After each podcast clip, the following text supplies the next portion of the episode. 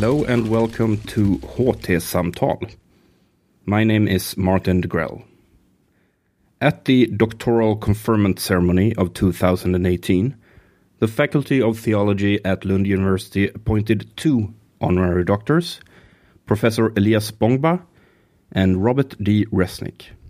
On May 24th, they both visited the faculty and held open lectures. We will now hear Robert D. Resnick's lecture entitled Voices from the Holocaust The Story of the Ravensbrück Archive.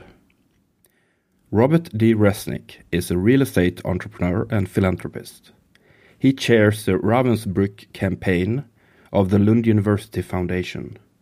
And as you will hear in this lecture, he was an exchange student at Lund University in the early 1970s and has over the years worked for the university in various capacities within the context of the Lund University Foundation. Robert D. Resnick's most important contribution to Lund University involves the digitization of the Ravensbrück archive at the university library. Thanks to his personal contribution and his persistent work in attracting donations to this project, the library has been able to digitize and translate into English large parts of the archive, thereby making it accessible to a wide circle of researchers and a keen general public through a web portal. This is Honorary Dr. Robert D. Resnick, recorded at Lux on May 24th, 2018.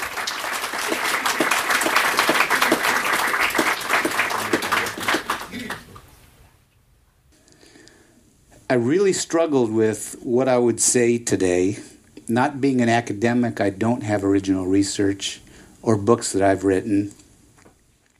So I thought it might be an interesting approach to share a series of narrative stories with you.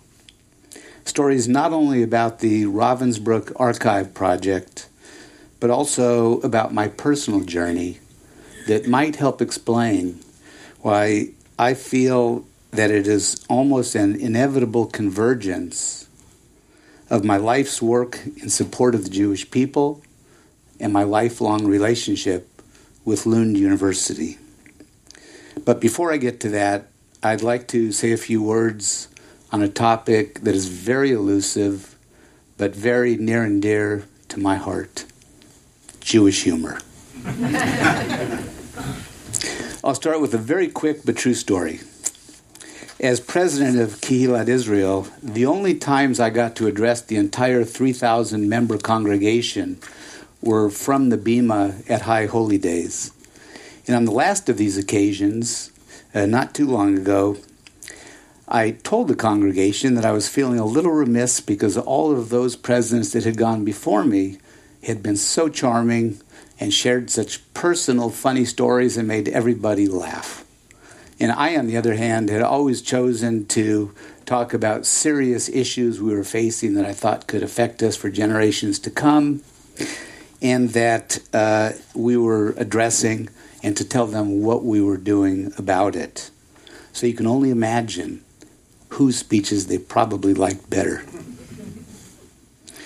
And so um, on Kol Nidre of 2016, my last time addressing the entire congregation, I told them that I was going to take a shot at it and try a little Jewish humor, and that I had spent two full days Googling Jewish humor, which was my biggest laugh line of the day because they probably thought, okay, if this guy had to Google Jewish humor, it's probably not going to be very good. and the sad truth was that after two days of Googling, I really couldn't find anything that was both funny and appropriate. So, being a determined guy, I kept going and I finally found one, so let's see what you think.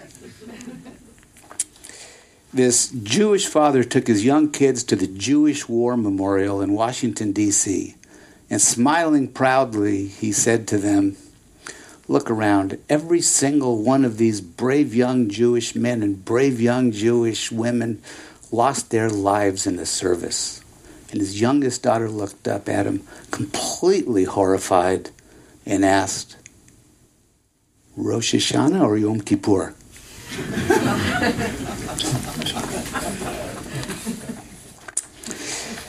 well, thank you for indulging me.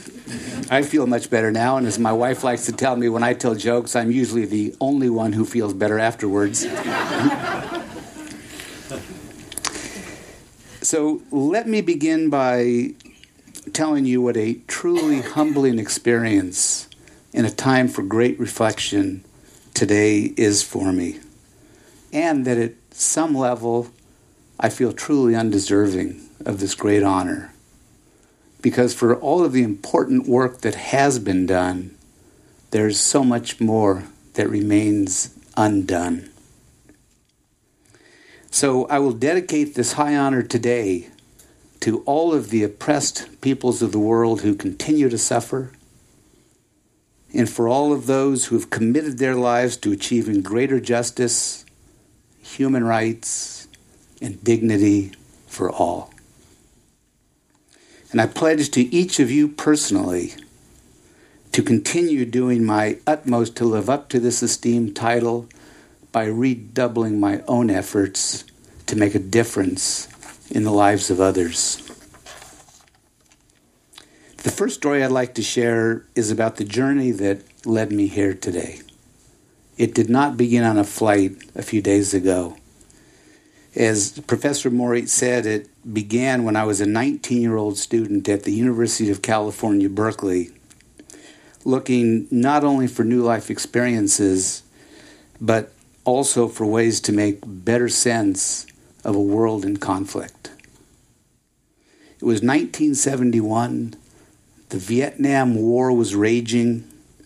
And what drew me to become one of the University of California's first ever foreign exchange students at Lund was not only its world class academic reputation, consistently ranked amongst the best, but also the well known traditions, idealism, and core values of the Swedish people.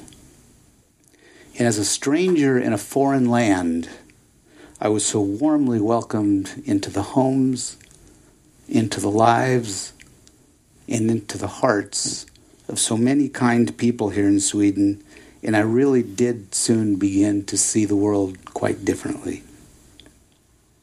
It also soon became clear to me that I was not here just to complete one academic year but to create a lifelong relationship with the Swedish people and with this great university. And I cannot overestimate the impact that Lunds Universitet has had on me personally and on the lives of so many others. Och jag måste tacka Lund för det också. The next story began on May 6th, 1919. In northeastern Poland, along the Bug River near Bialystok, in a small shtetl named Siemiatycze. Most of you probably know that shtetl is Yiddish for the small Jewish villages that once dotted Eastern Europe. Founded in the 15th century by the Grand Duchy of Lithuania, Siemiatycze, like so many other shtetls, had suffered many invasions throughout the centuries, including even the Swedish invasion of Poland in 1655. And it was occupied many times by many armies, perhaps most notably by the Cossacks of the Russian Empire in 1807. And by the end of the 1800s, Siemiatycze had a population of 4,600, roughly about 75% of the entire population. And it also was beginning to be subjected to the violent anti Jewish pogroms becoming so prevalent in the Russian Empire and spreading rapidly to other regions of Europe as well. And so on that fateful day, May 6, 1919, less than one year after Poland had finally gained her independence and formed her second republic, Herman and Minnie Resnick gave birth to their third child, my father, Hyman Eugene, of blessed memory. Reznicze means butcher in Polish, and true to form, Herman was a kosher butcher, which apparently saved his and his family's lives because while he was providing kosher meat to the Polish army, they were protecting his family from the continuing pogroms. And yet, when the threat to his family finally became too much to endure, Herman used his savings to buy tickets to the New World for his family. So in 1921, with little more than the clothes on their backs, the Reznicze family set sail for New York. My father was two years old, and none of the children spoke anything or understood anything but Yiddish. After being processed through Ellis Island, they began the long journey overland to Los Angeles to open a kosher butcher shop in Los Angeles, start their new life, and to become the first Resnicks in the phone book. In just about that same time, about 400 kilometers away, a young woman named Helen Kuchevsky was living in Vilnius now the capital and the largest city of Lithuania. While then a thriving center of Jewish intellectual and religious culture, with over 100 synagogues and nearly half of its population Jewish, Vilnius also at that time was experiencing growing and increasingly severe forms of anti Semitism. After spending six months in hiding in the basement of her home with her father Chaim, a respected synagogue cantor, her mother Leah, and her siblings, with nothing to eat or drink during that time other than potato peelings and water. Helen decided enough was enough for her as well. So her sister Mary, already in New York, sent two tickets, and Helen left her family and her childhood home and everything she knew to set out with her youngest brother Samuel on foot, on horseback, and by any other means of transportation available on the long trek to Rotterdam, Holland, also to set sail to America. In New York, in barely 20, Helen fell in love with an older Russian immigrant named Sam Kaplan, and they eloped to California where they bought a chicken ranch and became, if not the very first, one of the very first Jewish families to settle in Riverside, California. And on November 13th, 1925, Helen and Samuel gave birth to my mother Ann.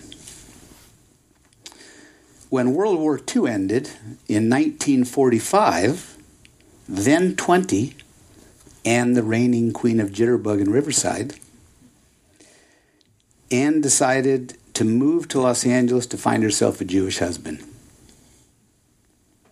And on her second day in LA, she happened into my father's delicatessen, and after seven dates in seven days in a row, he popped the question.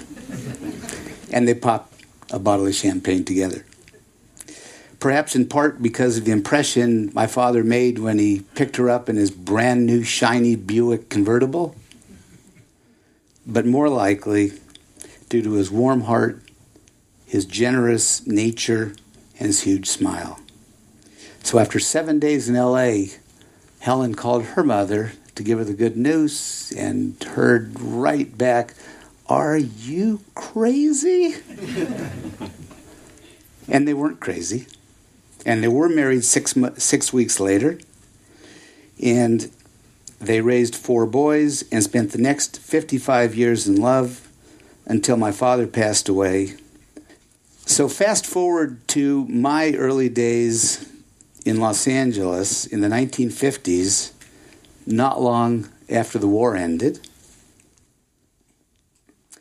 Our memory, uh, one memory that really stands out for me from my childhood is how curious I was about the parents of so many of my friends who spoke with thick accents and had tattoos of numbers on their arms. Like Mr. Bellsberg, the kind hearted baker who would bring his delicious donuts home for all the kids in the neighborhoods every day. Or Mrs. Splevin, who owned the local music store and insisted on teaching us all how to read music. So I began asking why. And after I asked enough times, some of them started to finally open up and tell me some of their stories. Like Mr. Abram, who owned the local convenience store, which I would visit nearly every day and tell him I was there to buy candy, but I was really there to listen to his unbelievable stories about life in Auschwitz. And I always thought that the remarkable thing about all of these survivors was the fact that they survived. Because the stories they told me of what they had to do just to survive were nearly unbelievable when they were at such young ages. Like having to say goodbye to their families and run away into the woods all alone. Having to accept as normal being hunted and captured again and again. Being herded like animals into trains to death camps. Often to jump out at the first opportunity while the train was moving at a very fast speed. Watching their siblings being shot on the streets in front of their own eyes. Having nothing to eat or drink for days, arriving at death camps to witness and themselves experience the worst atrocities ever committed on God's green earth. So, as I grew up, I became more and more fascinated with the Holocaust and truly just loved to listen to the stories that the survivors had to tell. Only later to understand why so many could not. Because they were simply still too painful. Like, for example, the elderly woman that I went to visit in Oslo in 1974, who had only opened 14 of the 15 steel chain locks and deadbolts that she had placed on her door. And then, after I introduced myself, would open the door only that wide with her apartment very dark, simply to tell me in a very low voice, there's nothing to talk about. And in that same year, I made my first trip to Israel to work on a kibbutz and tour the country. I visited Yad Vashem Holocaust Memorial Museum and the Museum of the Diaspora at Tel Aviv University. And both of those visits answered, answered fundamental questions that I had been grappling with for a long time. At Yad Vashem, I saw pictures and testimonies that documented the atrocities of the Holocaust. And I finally understood why it was so painful for so many survivors to talk about their experiences. And at the Museum of Diaspora, I saw models of villages and communities all over the world where Jews had migrated over a period of thousands of years to escape persecution and create new lives, including in the shtetls like Siemiatycze, where my father was born. I finally understood on a very personal level why it is so important to have communities for our children to grow up in. And I realized that if not for the sacrifice of so many who had come before me, there would not even have been a Jewish culture or a Jewish community for me to grow up in.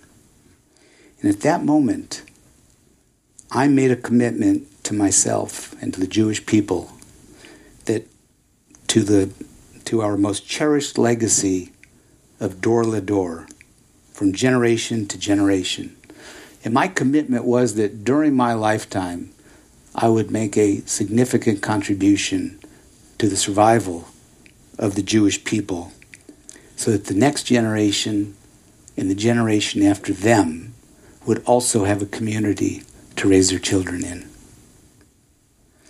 And when I returned home to the U.S., I immediately began searching for ways to make good on that commitment. And the journey led to my serving on the founding boards of many major Jewish organizations, my presidency of Kehillat Israel,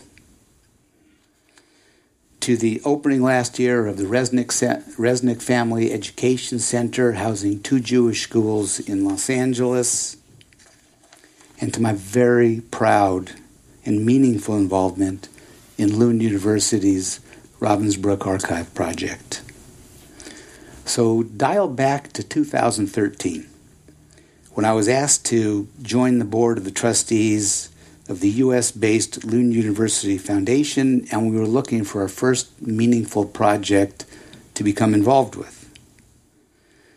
I flew to Lund in January of 2014 to speak at the Vice Chancellor's launch dinner for the 350 year Jubilee uh, celebration, and I visited the Ravensbrück uh, exhibit at Kulturen and my friend Professor Håkan Håkansson gave myself, the Vice Chancellor, the President of the Lund University Foundation, and a few others a private showing of the actual Ravensbrück archive.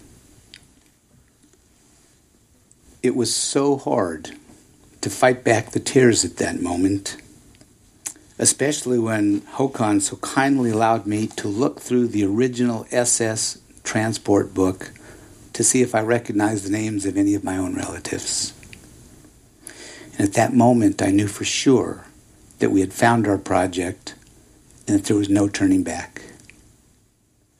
And as the memorandum of understanding between Lund University and the Lund University Foundation was being signed, I thought to myself, what better way for Lund University to celebrate its proud 350 year history of contributions to humanity and its core mission to create a better world than to undertake this project, which was born at Lund University and will truly help heal the deepest wounds ever inflicted upon humanity.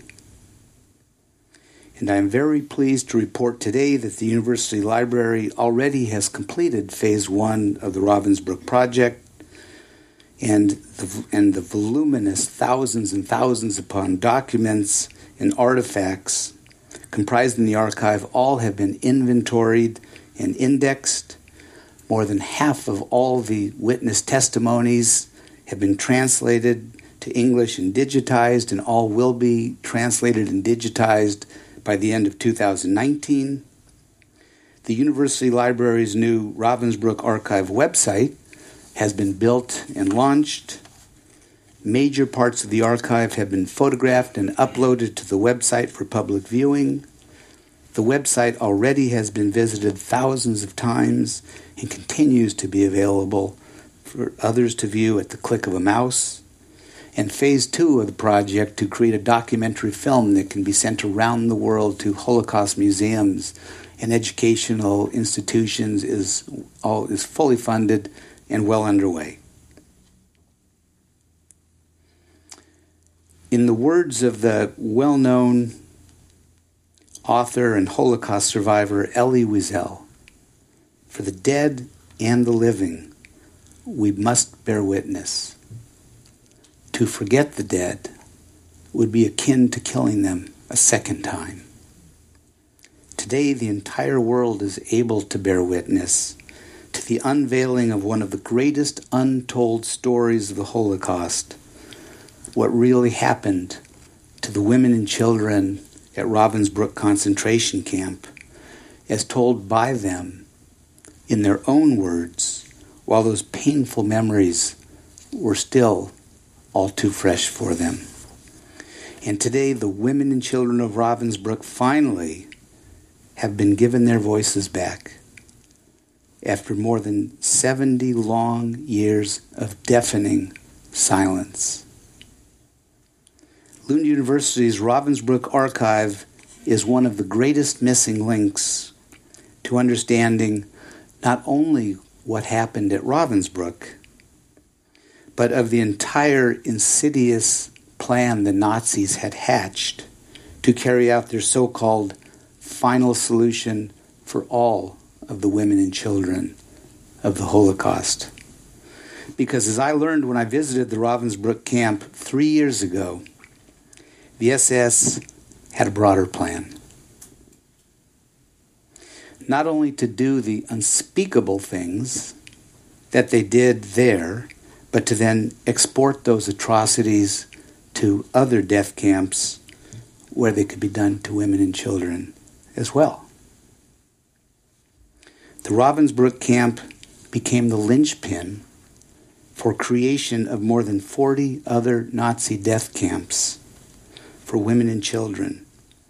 And the Ravensbrück staff included not only 150 trained female SS guards to take care of the women and children of Ravensbrück, but Ravensbrück had also trained over 4,000 other female SS guards sent to other camps, including the women's camp at Auschwitz, whose commandant was a former head guard from Ravensbrück. It is not hard to understand why this project is so important to the world, both historically and morally. And it is also not hard to understand that for all of us who had the honor of working on this project, it was no casual undertaking. It was a mission.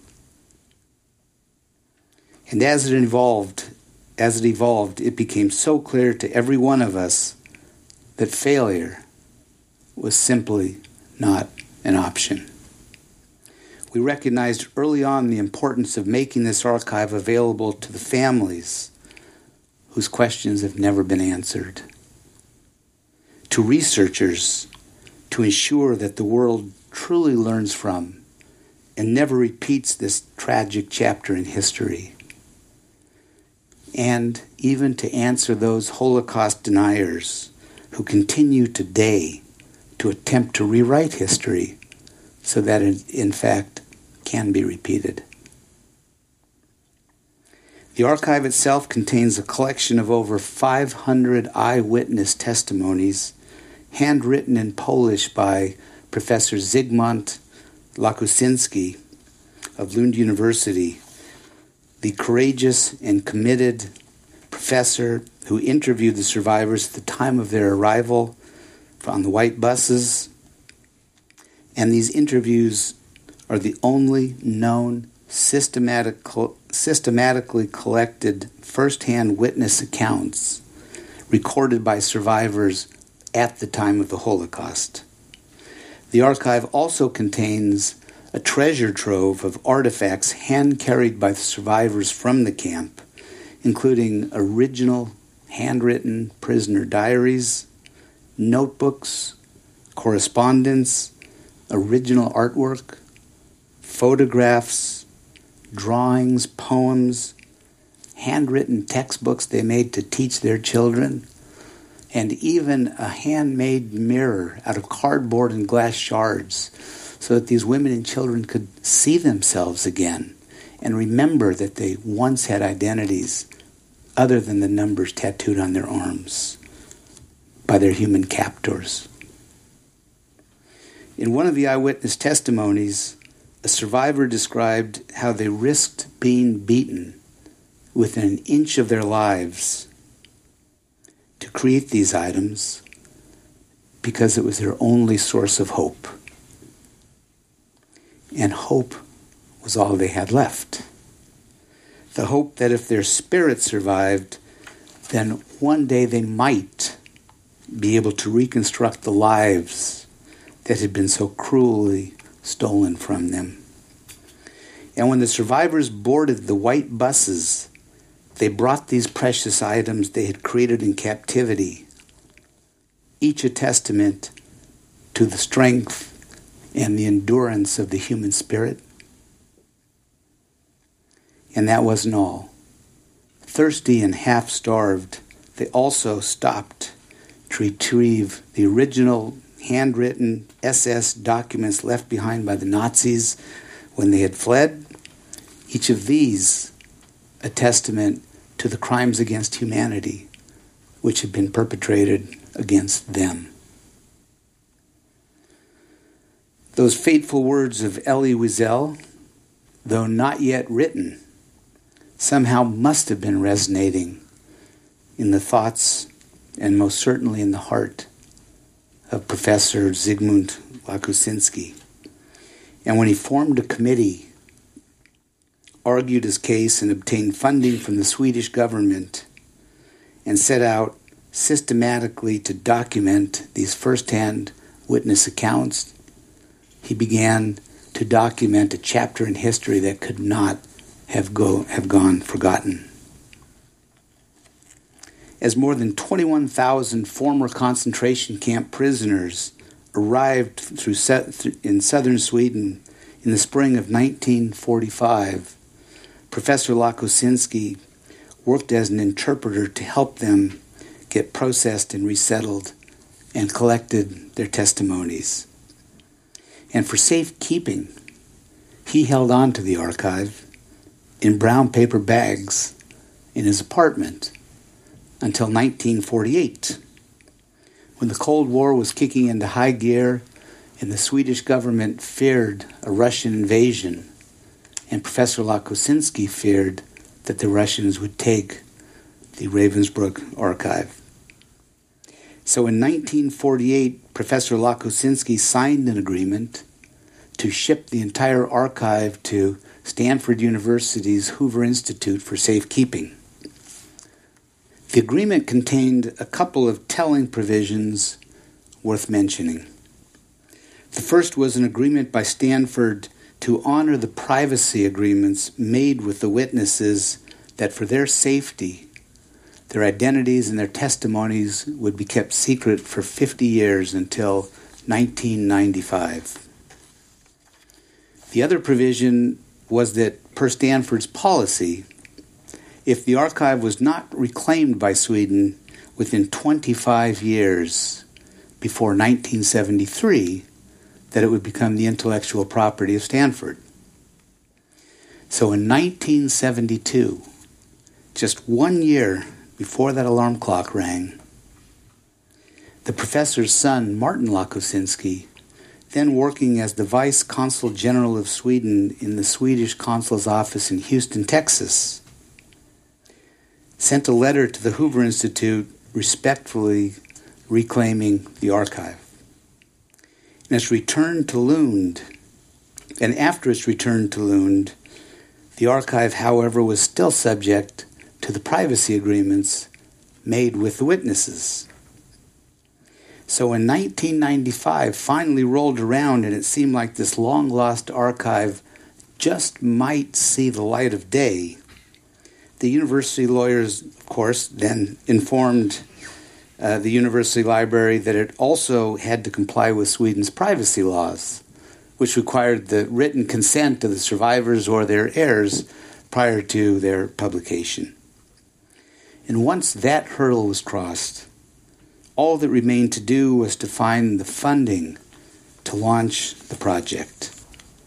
And the timing was perfect for the newly formed Lund University Foundation, which was looking for its first major project to adopt. I was honored and excited to serve as chair of this project from the foundation side to create a campaign to raise public awareness in the United States and other parts of the world of the existence of this long lost archive, to convince the world of the importance of Lund University's work to recover, preserve, organize, and publish it, and to organize a full scale campaign across the entire United States to raise the funds that were necessary for the project to proceed. As this work progressed, we never grew tired, and our sense of mission only grew. and the tears of compassion that had been shed every single time we told the Ravensbrück story soon enough became tears of joy when we realized that we could actually do this.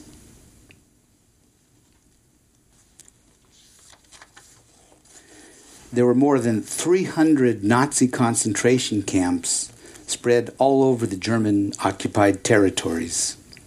Ravensbrück concentration camp was located 90 miles north of Berlin in the former East Germany. Between 1939 and 1945, over 130,000 female prisoners passed through the camp. Somewhere between 15,000 and 32,000 of all of them survived.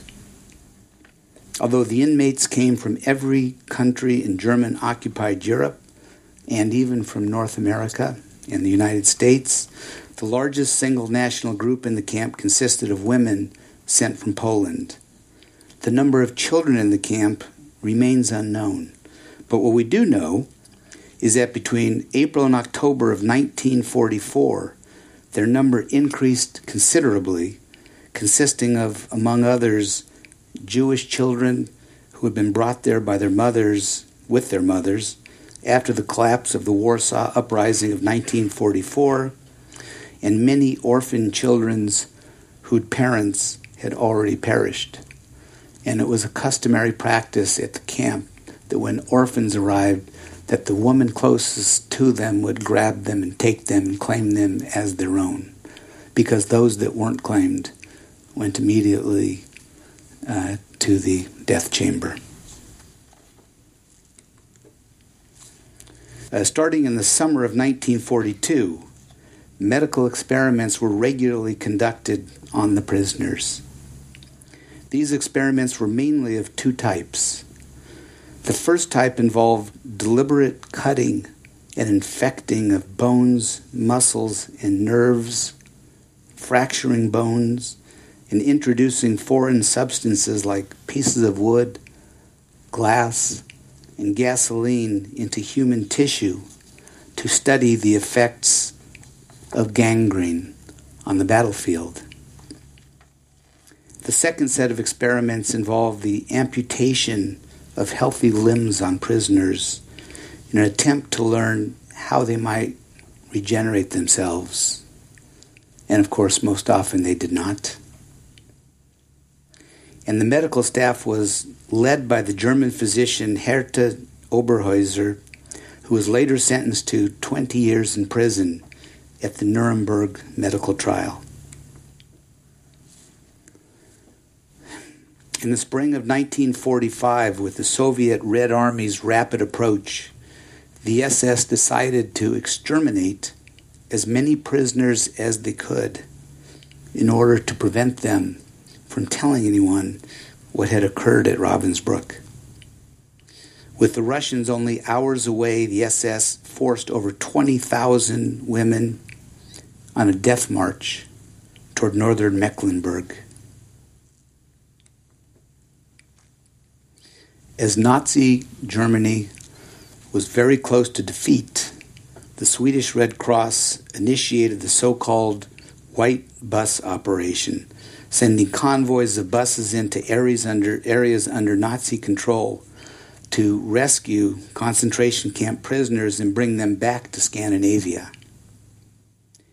Fewer than 3,800 malnourished prisoners survived and remained in the Ravensbrück camp when it was liberated on April 30th, 1945. And on the right is Professor Zygmunt Łakociński, who, as I mentioned, in addition to working as an interpreter, documented the witness testimonies because Professor Łakociński understood the importance of collecting the source material that the ex prisoners had brought with them from the concentration camp. Professor Łakociński wanted to document the war crimes and the experiences of the victims in a systematic, organized fashion.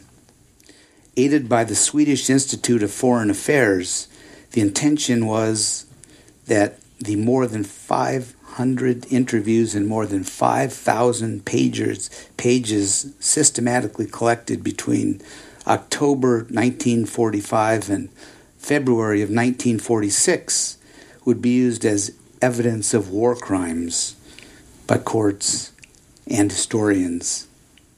It was understood that for accuracy and reliability, the interviews had to take place as soon as possible after the liberation of the prisoners, and the method of collecting the testimonies had to be systematic.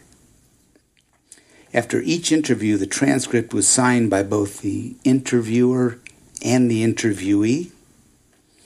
And since many of the survivors had been transferred from camp to camp before their arrival at Ravensbrück, the interviews also describe events and conditions in other camps such as Bergen-Belsen, Dachau, Majdanek, Sachsenhausen, Neuengamme, and Auschwitz.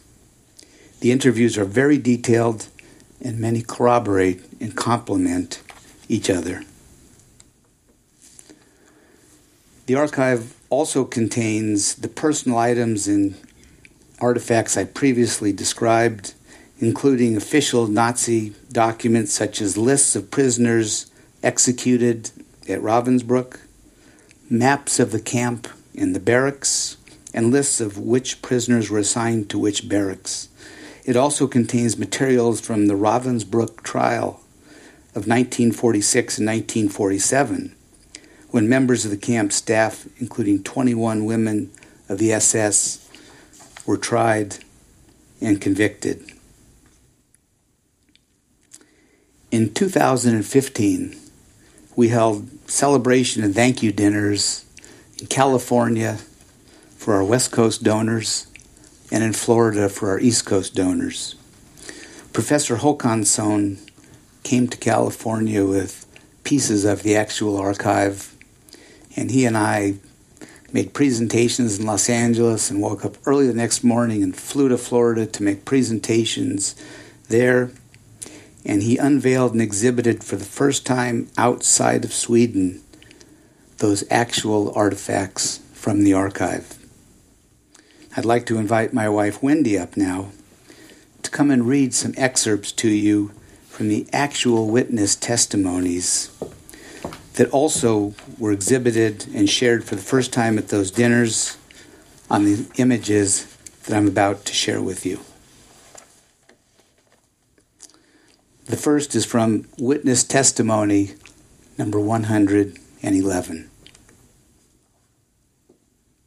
In summer, many transports came from abroad and from Lodz. I saw it. People were coming down from the train wagons, beautifully dressed with lots of luggage. The orchestra was playing for them. They left their luggage in one place and were taken to the crematorium. And so the transports came day and night for several months. From witness testimony number 112 300 children brought in sacks by their mothers were in our camp. Those miraculously saved children were placed in special barracks so called Kinderheim, fenced with barbed wire. After a few weeks, there was a selection in the camp of the old people, and the Kinderheim was emptied. 300 children, 1,000 elderlies went to the crematorium. There was incredible despair in the camp, screaming and cries of mothers and sisters. from witness testimony number 139. I especially remember 14th May 1944. We were surrounded by 200 guards armed with machine guns. Children were loaded onto trucks. The trucks sped past us, the children's hands waving at us from underneath the canvas tops. The mothers ran behind the trucks. The children were taken to Auschwitz from witness testimony number 113. They snatched the children from the arms of young, healthy mothers, and they sent the weak mothers with children to kneeling group in the square. During that cruel selection, an SS man snatched a child from a young woman because he determined her to be able to work. The husband of the woman, seeing what was happening, jumped at the henchman and hit him twice in the face with the words, My end is now, but yours will come.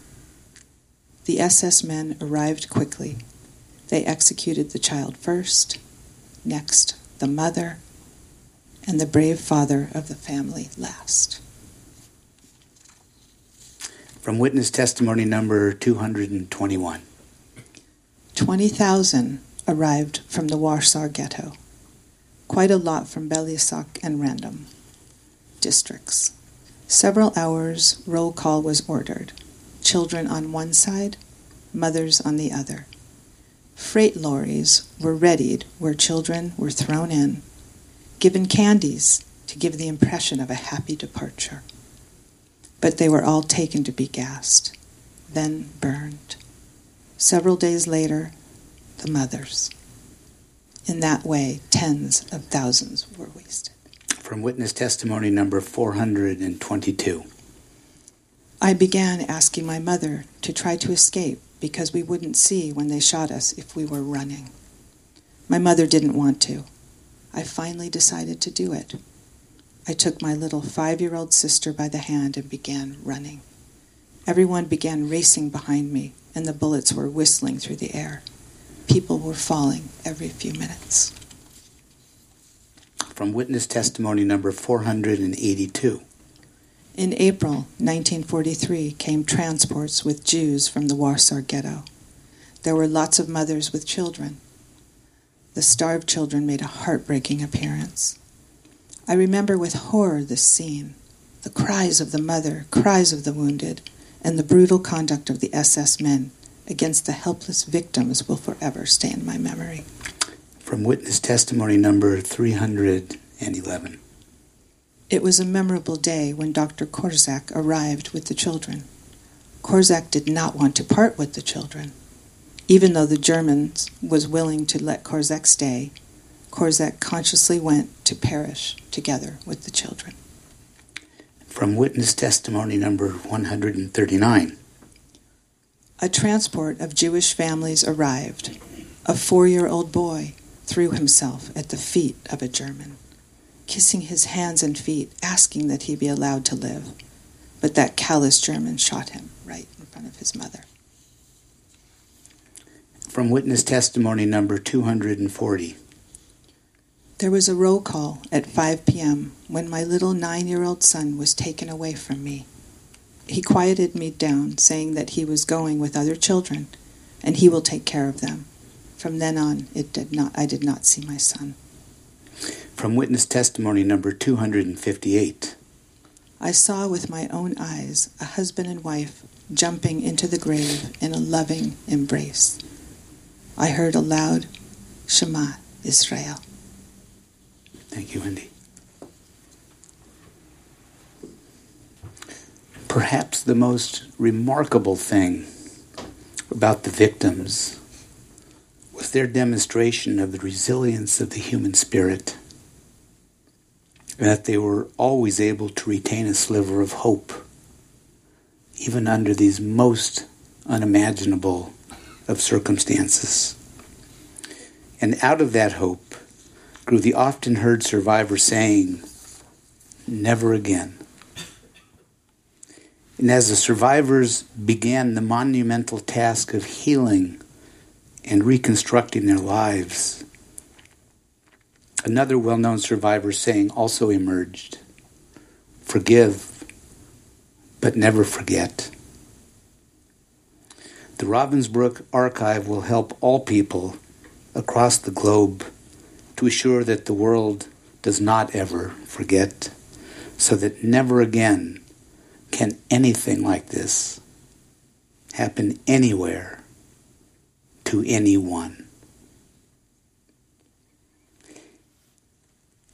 And with this in mind, I'm very proud to share with you that the story of the Ravensbrück Archive and of Lund University's work for a better world has been officially recognized and honored by the governing board of the County of Los Angeles, representing 10 million people, by members of both houses of the California legislature, representing 35 million people, and by the Congress of the United States of America, representing 350 million people. As I mentioned, as part of this journey, about three years ago, I traveled to the Ravensbrück camp with a dear friend from Israel, eerily similar to the way that I had toured the Auschwitz camp about 25 years ago with a group of Israeli school children. I wanted to view the camp firsthand and meet with the representatives of the German Brandenburg Foundation which oversees the remains of all of the concentration camps in the German state of Brandenburg. I spent quite some time with Dr. Sabine Arende, their chief researcher and archivist, a lovely person who welcomed us and gave us a personal tour of the camp and their museum and their archives. And let me show you what I found. That's the entrance to the Ravensbrück camp. Those are the railway tracks that used to bring the prisoners in on the cattle trains. That is the SS uh, headquarters building at Ravensbrück, which was very, very eerie to walk through on those same hardwood floors the SS had walked through with the Nazi insignias still on the windows when the Russians had uh, taken over East Germany as a satellite nation, they uh, took the Ravensbrück camp, turned it into barracks for their camp, and that was an administra- became an administrative headquarters for the Russian army. That's me meeting with Dr. Uh, Sabinde on the right hand side and uh, one of the other leaders of the Brandenburg Foundation. That's the wall that separated the prisoners from the rest of the world. That's what remains of the camps, of the camp's old barracks and, and main uh, in main field. That's one of the prisoner uniforms in their museum. That's a prison cell at Ravensbrück as if it wasn't enough to be imprisoned at Ravensbrück, they had a prison for those that needed extra special treatment. That's the site of the crematorium. And that's where the victims and their bodies perished. and as we were saying goodbye, I turned to Dr. Arende and I said, You are such a kind person. And an academic who has worked so many years studying what happened here, I, I must ask you, how on earth could this ever have occurred? And she paused and looked down and said, I have thought about that very question every day for the last seven years and I just have no answer.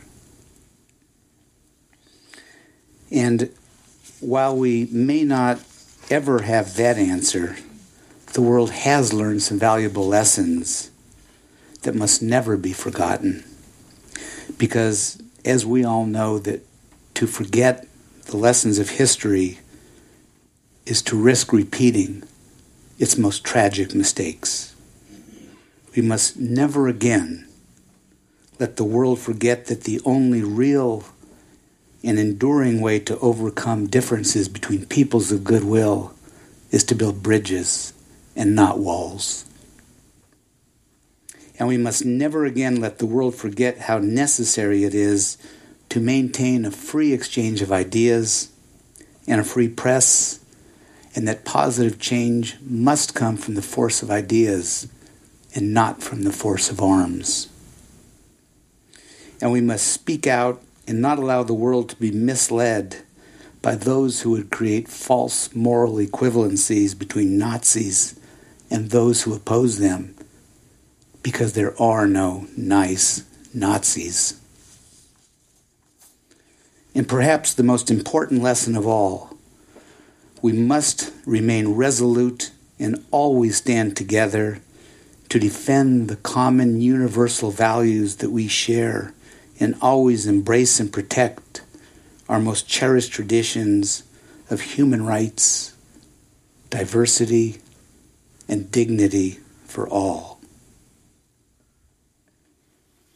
I have always told my own children that the mark of a life well led is to leave the world a little bit better than you found it. And in that regard, how fortunate are all of we at Lund University and the Lund University Foundation to have found a calling that has been so transformative, that has brought such a profound sense of shared purpose and meaning to so many, and that is so clearly one of those rare opportunities in life to help make right what the entire world knows went so wrong.